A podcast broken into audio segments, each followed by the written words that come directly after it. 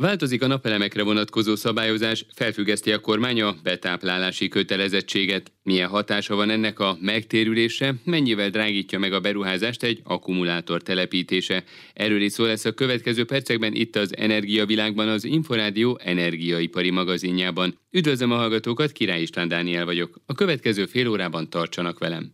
Energiavilág. Az energiavilága a világ energiája. Elfüggeszti a kormány a betáplálási kötelezettséget az újonnan tervezett és kivitelezett napelemes rendszerek esetében, jelentette be múlt héten a miniszterelnökséget vezető miniszter. A változtatás nem mindenkit lepett meg, mert a szakértők már hónapok óta arról beszélnek, a magyar villamosenergia hálózat elérte visszatáplálási kapacitása maximumát. Domanics András összeállítása.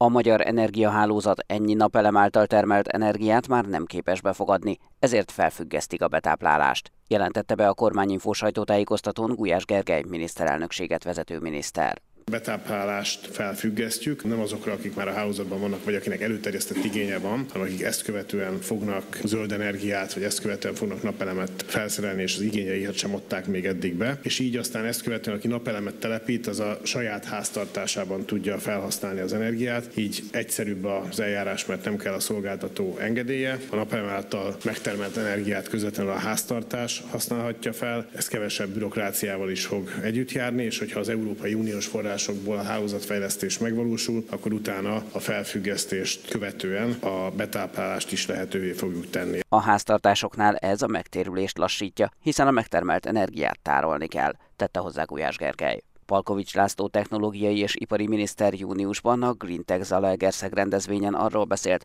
hogy Magyarország törvényben rögzítette 2050-re teljes klímasemlegességet ér el. Itt azt a célt tűztük ki, hogy 2030-ra legyen 6 gigawatt telepített naperőmű kapacitásunk. Hát a jó hír meg a rossz hír egyben az, hogy ez két éven belül rendelkezésre áll, és 2030-ban már 12 gigawatt lesz. Azt is mutatja egyébként ez a szám, tehát 6 gigawatt, illetve plusz másik 6 gigawatt 30-ig, hogy ez feladatokat is jelent, hiszen hogy ha ilyen nagyságrendű telepített kapacitásunk van, de nem tudjuk tárolni, illetve nem tudjuk kiegyenlíteni, akkor az a rendszer működését eléggé megnehezíti. Batta Gergő a Mavir Magyar Villamos Energiaipari Rendszerirányító ZRT operatív vezérigazgató helyettese az Inforádió Energiavilág című magazin műsorában már februárban arról beszélt, hogy a napelemekből a rendszerekbe becsatolt energia jóval nagyobb, mint amire korábban számítottak úgyhogy a megújuló része az mindenképpen egy növekményt jelent. Nem biztos, hogy forrásoldal és egyéb hálózati fejlesztési időigények miatt ezt ilyen ütemmel fogjuk tudni kiszolgálni. Ebben lehet, hogy majd kell egy átmeneti időszakot teremteni, amikor ezt egyfajta stagnálásként kell tudomásul vennünk, hogy azok a fejlesztések, amik a további mennyiségeket föl tudják majd venni, és mondjuk a 3000 megawattról föl tudunk menni egy 4000, 4500 vagy 5000 megawattra, amit egyébként a stratégia is megjelöl. Ahhoz lehet, hogy tartanunk kell majd a beépítésben egy két-három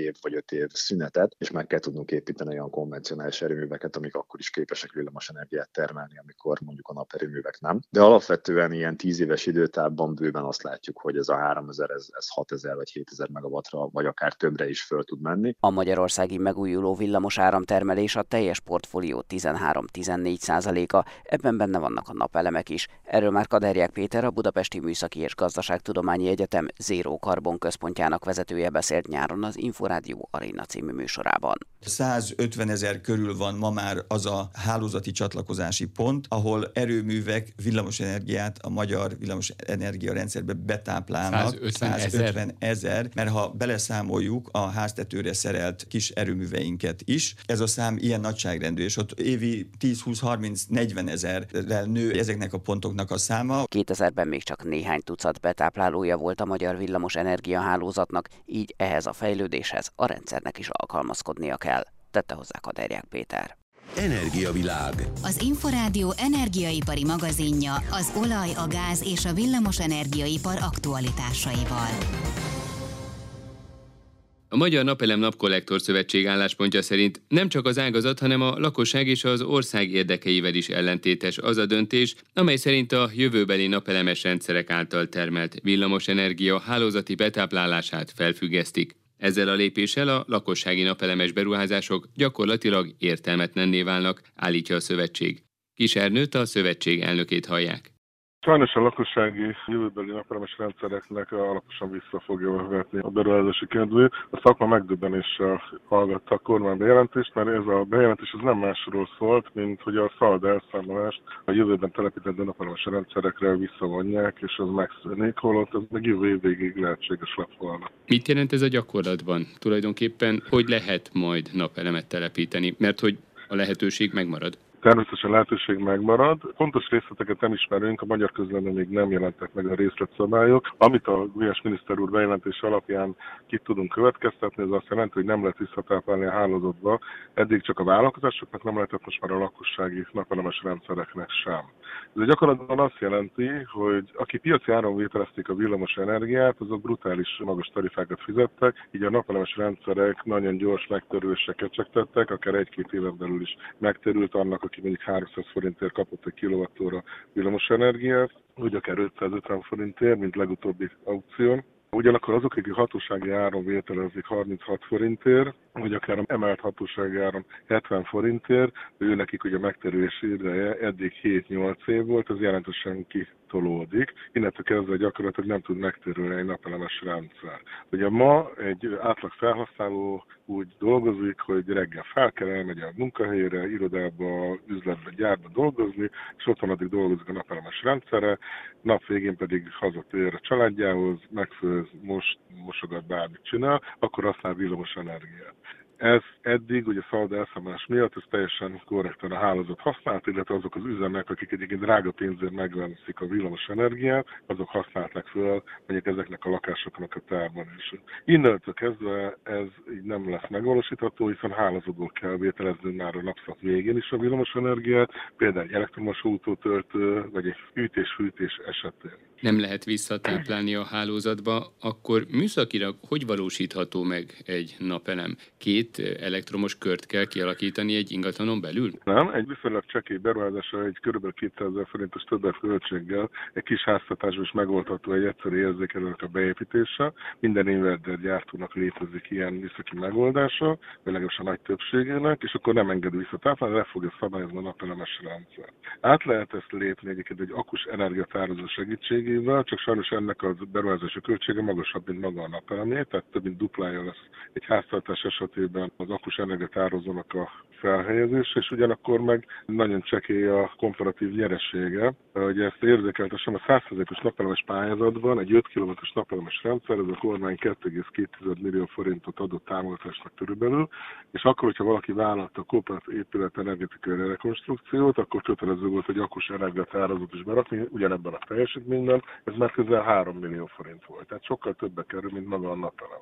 És 5 kW az meg gyakorlatilag semmi, hiszen a elegendő arra gondolunk, hogy mondjuk mennyit fogyaszt egy elektromos autó. A legolcsóbb, legegyszerűbb elektromos autóban is 20-30 vagy akár 50 kW-os akkus energiatározók vannak, tehát ezeket sem tudjuk ezekből feltölteni. Nem beszél a fűtésről és az egyéb felhasználásról. Térjünk vissza még az akkumulátor előtt egy kicsit arra, hogy a gyakorlatban hogy működhet majd egy új rendszer. Ugye mondta, hogy egy szabályozó ki, illetve bekapcsolja, vagy bekapcsolhatja a napelemet. Pontosabban a napelemből kaphat energiát az adott ingatlan. Mi van akkor, hogyha nem megfelelő mennyiségű energiát termel a napelem, mert mondjuk két hűtő működne napközben egyszerre, de a napelem csak egy hűtőnyi energiát tud előállítani. Ebben az esetben mi történik? A felhasználó szempontjából semmi, tehát nem fogja észrevenni. Ez úgy működik, hogy folyamatosan visszaszabályoz az inverternek a teljesítményt, tehát ha éppen mondjuk van egy 5 kW-os napelemes rendszerem, és 3 kW a felvett teljesítmény az otthonomban,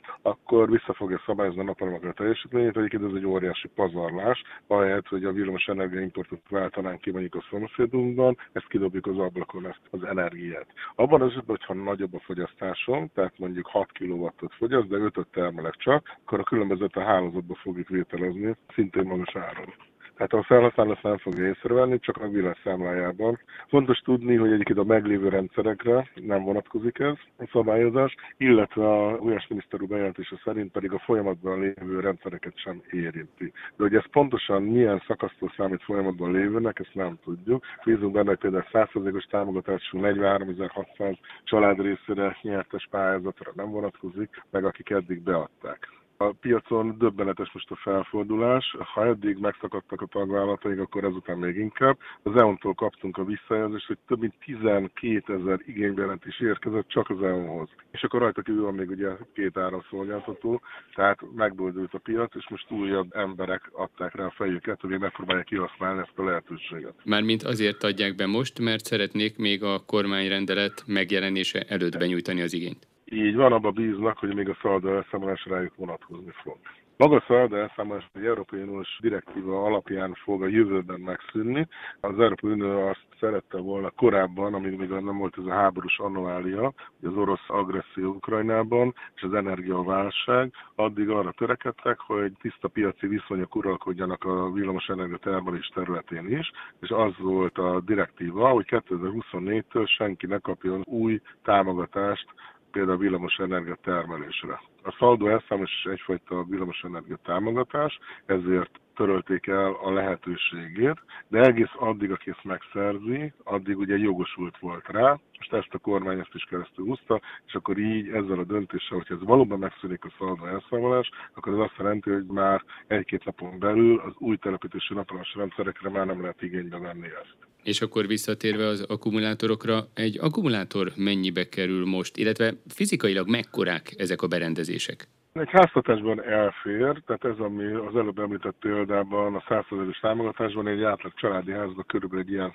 kell. Ez akkor, mint mondjuk egy nagyobb bocska cipős szekrény, tehát elfér akár az előszobában is. Inkább csak az a horrorisztikus költsége, tehát mint említettem, 3 millió forintba kerül mondjuk egy ilyen 5 kW-os akúcsomag, amivel nagyon kevés energiát tudunk egyébként kielégíteni, tehát akik szigetőző rendszereket telepítenek, azok jellemzően nagyobb napelemes rendszert és nagyobb akus energiatározót telepítenek, aminek viszont nagyon nagy a költsége. Borasztó hátrányanak az akus energiatározónak, hogy az élettartama viszont korlátozott, mert míg a napelemes rendszer 30-40 évig jó, addig egy ilyen akus energiatározó körülbelül 10 évvel kalkulálhatunk, és folyamatosan csökken a tároló kapacitás, a töltés kisütés ciklusok alkalmával, így egy jó évtized múlva lehet arra számítani, hogy újra meg kell vásárolni. Márpedig addig, ha nem kapnak hozzá felhasználnak valamiféle beruházási támogatást, akkor ugye ez egy jelentős többletköltséget jelent, és ebben az esetben feltetőleg soha nem térül meg az élettartamán belül ez a beruházás. Néhány héttel ezelőtt beszéltünk az Inforádió Energiavilág című műsorában az erkére szerelhető napelemekről.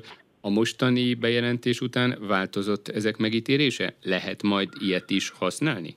Eddig is lehetett ezt az úgynevezett balkonnapelemet használni, csak annyi volt a kötelezettség, hogy engedélyeztetni kellett. Addig, amíg valaki mondjuk egy 200-300 wattos napelemet bedug a konnektorba, addig feltetőleg az épületben például hűtőszekrény biztosan fel fogja használni. Itt a probléma abból volt, hogyha valaki több ilyet akart betelepíteni, akkor ebben az esetben visszafelé kezd folyni a villamos energia a fogyasztás mérőn, és ezt az esetek döntő többségében fogyasztásnak méri, tehát nem, hogy csökkenteni a villany számláját a felhasználó, felhasználó, hanem még növeli is. Ugye a szalda elszámolás erre is vonatkozott volna, ezért is kellett hozzá engedélyeztetni. Innentől kezdve nem lehet szalda elszámolásban részesíteni ezeket a beruházásokat, akkor ebben az esetben ugye ennek nem sok értelme van. Tehát Németországban is például ezeket a balkon napelemeket ugyanúgy engedélyeztetni kell, mint egyébként Magyarországon is. Engedély nélkül nem szabad a közcélhálózatra a termelőbe becsatlakozni. Egyébként ez egy nagyon helyes törekvés. De akkor most változik a helyzet, vagy változhat a helyzet? Mert hogy most már nem kell engedélyt kérni, vagy legalábbis az engedélyezési eljárás változik.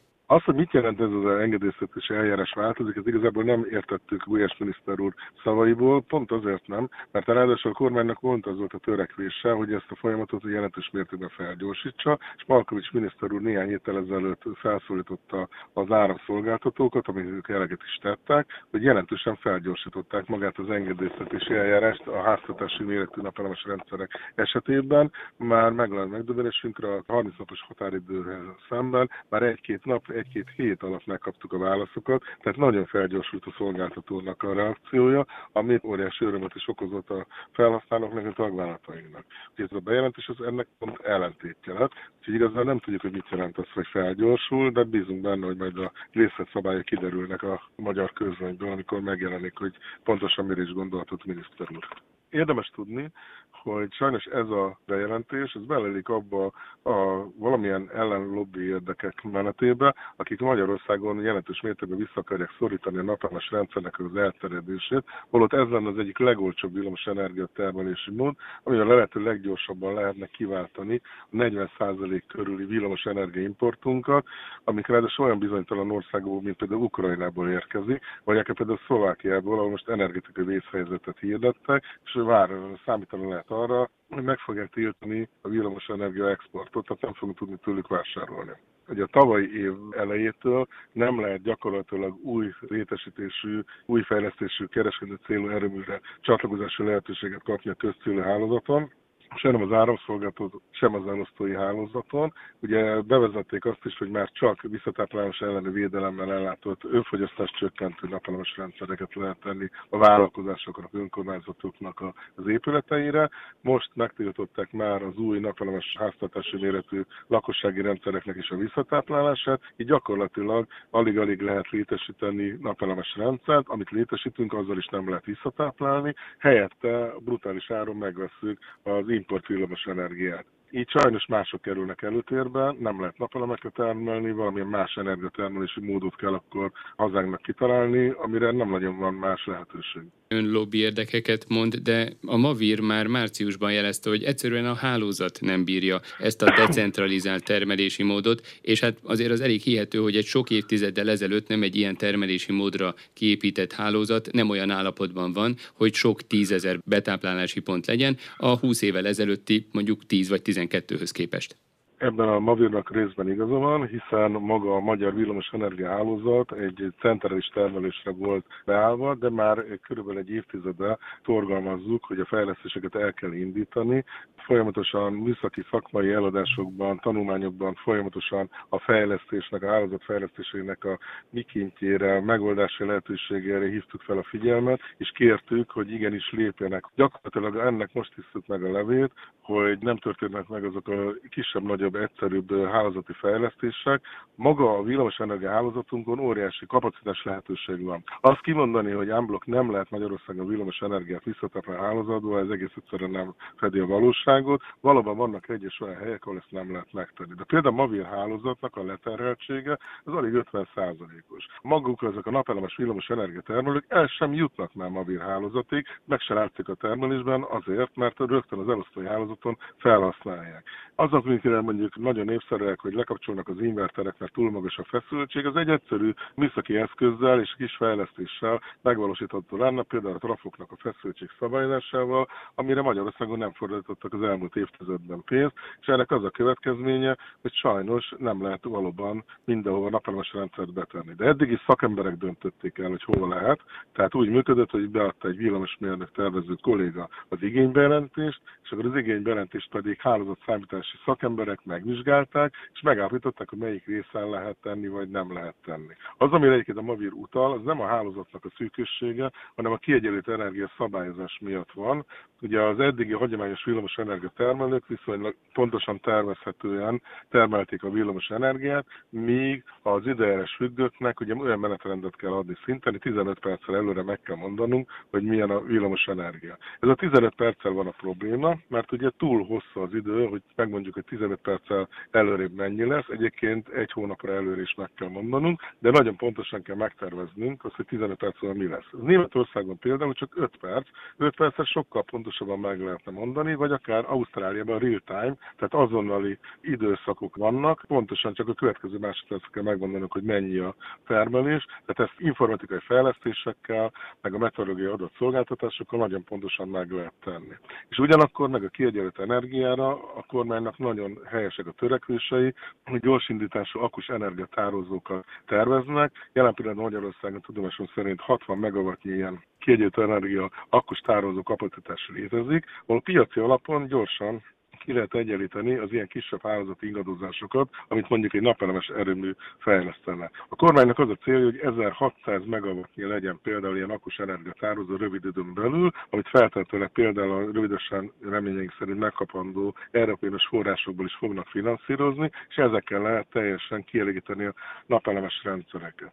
És erre lenne szükség ilyen fejlesztésekre. És mit gondol, megoldás lehet az energiaközösségek létrehozásának felgyorsítása? Mert hogy elméletileg akkor kisebb közösségek is tudnak önmaguknak energiát termelni, így valószínűleg a napelemmel megtermelt energiát fel is tudnák használni ezek a közösségek. A közösségeknek ez mindenképpen jó lenne, de pont ez a bejelentés is ennek ellene hat, ugyanis azt jelenti, hogy nem táplálhatlan vissza senki a villamos energia hálózatra, nem használjuk a hálózatot. Az energia közösségnek pedig az a megoldása, hogy a hálózaton, különböző pontokon lévő kis termelők, felhasználók alkotnak egy közösséget, saját maguk gondoskodnak az önellátásukra villamos energiából. De ezt is ugyanúgy ki kell egyenlíteni, ennek is vannak ugye ingadozásai, hogy a felhasználó biztonságosan és folyamatosan kapja a villamos energiát energiát. Tehát az közösségek nagyon jó megoldás, de például ezt is gyakorlatilag megakadályozza ez a visszatáplálás, gátlás. Kisernőt a Magyar Napelem Napkollektor Szövetség elnökét hallották.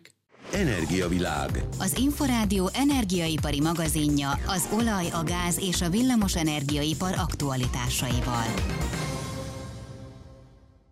A budapesti felhasználóknál csak a belgrádiak fizettek kevesebbet a villamos energiáért az európai nagyvárosok lakói közül, derül ki a Magyar Energetikai és Közműszabályozási Hivatal szeptemberi árösszehasonlító felméréséből. Serre Zsoltot a hivatal szóvivőjét hallják. A Magyar Energiahivatal együttműködéssel az osztrák szabályozó hatósággal egy finn céget bízott meg, hogy minden hónapban készítsen a rezsiárakról, tehát a villany és a gáz árakról egy elemzést, egy körképet, hogy Európa egyes országaiban hol állnak az árak. Természetesen hozzá kell tenni, hogy az egyes fővárosok az, amelyeknek az árait vizsgáljuk, hiszen vannak olyan országok, ahol országon belül is eltérő árak érvényesülnek.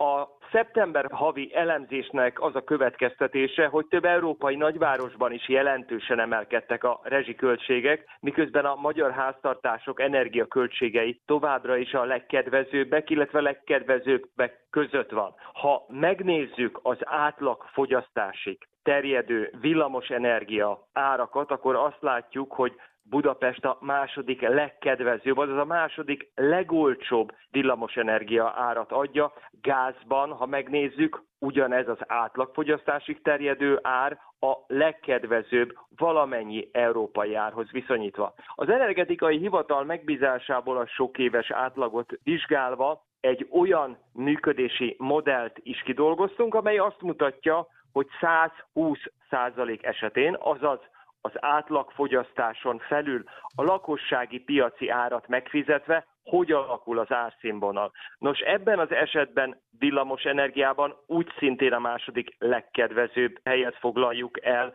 és a gáz tekintetében is a második legkedvezőbb pozíció szintén Szerbia után. Ha megnézzük az árakat, hogy hogy néznek ki a magyar árakhoz képest, és hogy hogyan módosultak egy hónap alatt az árak, akkor azt látjuk, hogy Hollandiában a magyar árnak 6,3 szeresét kell kifizetni, még Csehországban 4,8-szorosa a családok villamos energiaköltsége. Itt egyébként egy hónap alatt 23 kal mentek fel az árak, és Szlovákiában is 1,8 szerese a hazai villanyszámlának a kifizetendő, mondom újra, itt is a 120 százalékra belőtt fogyasztással számoltunk. A csúcsemelkedést egyébként villamos energiában Svédország produkálta, ahol 47 százalék volt egy hónap alatt a családok által fizetendő villamos energia ár növekedés. Ha gáz nézzük,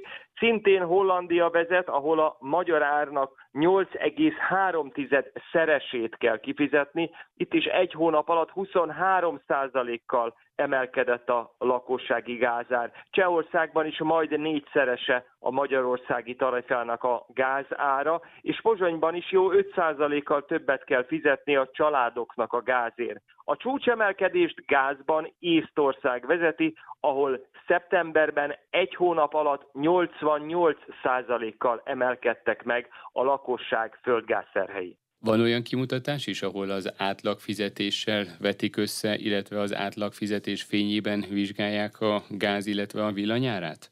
Igen, van ez a vásárló erő paritásnak megfelelő vizsgálatunk. Nos, ott, ha megnézzük villamos energiát, ott a harmadik legkedvezőbb pozícióját foglalják el a hazai árak, és ha ugyanezt megnézzük földgázban, mind a két esetben ismét hangsúlyozom, hogy lakossági piaci árat is fizető fogyasztókat vizsgáltunk. Hogyha 120%-ot nézünk, ott is a legjobb hatban benne van a magyarországi ár. Ha pedig az átlagfogyasztásig vizsgáljuk vásárlóerőparitáson, akkor a magyar árak földgázban a legkedvezőbbek, és villamos energiában is dobogós harmadik legkedvezőbb hely a magyarországi ár.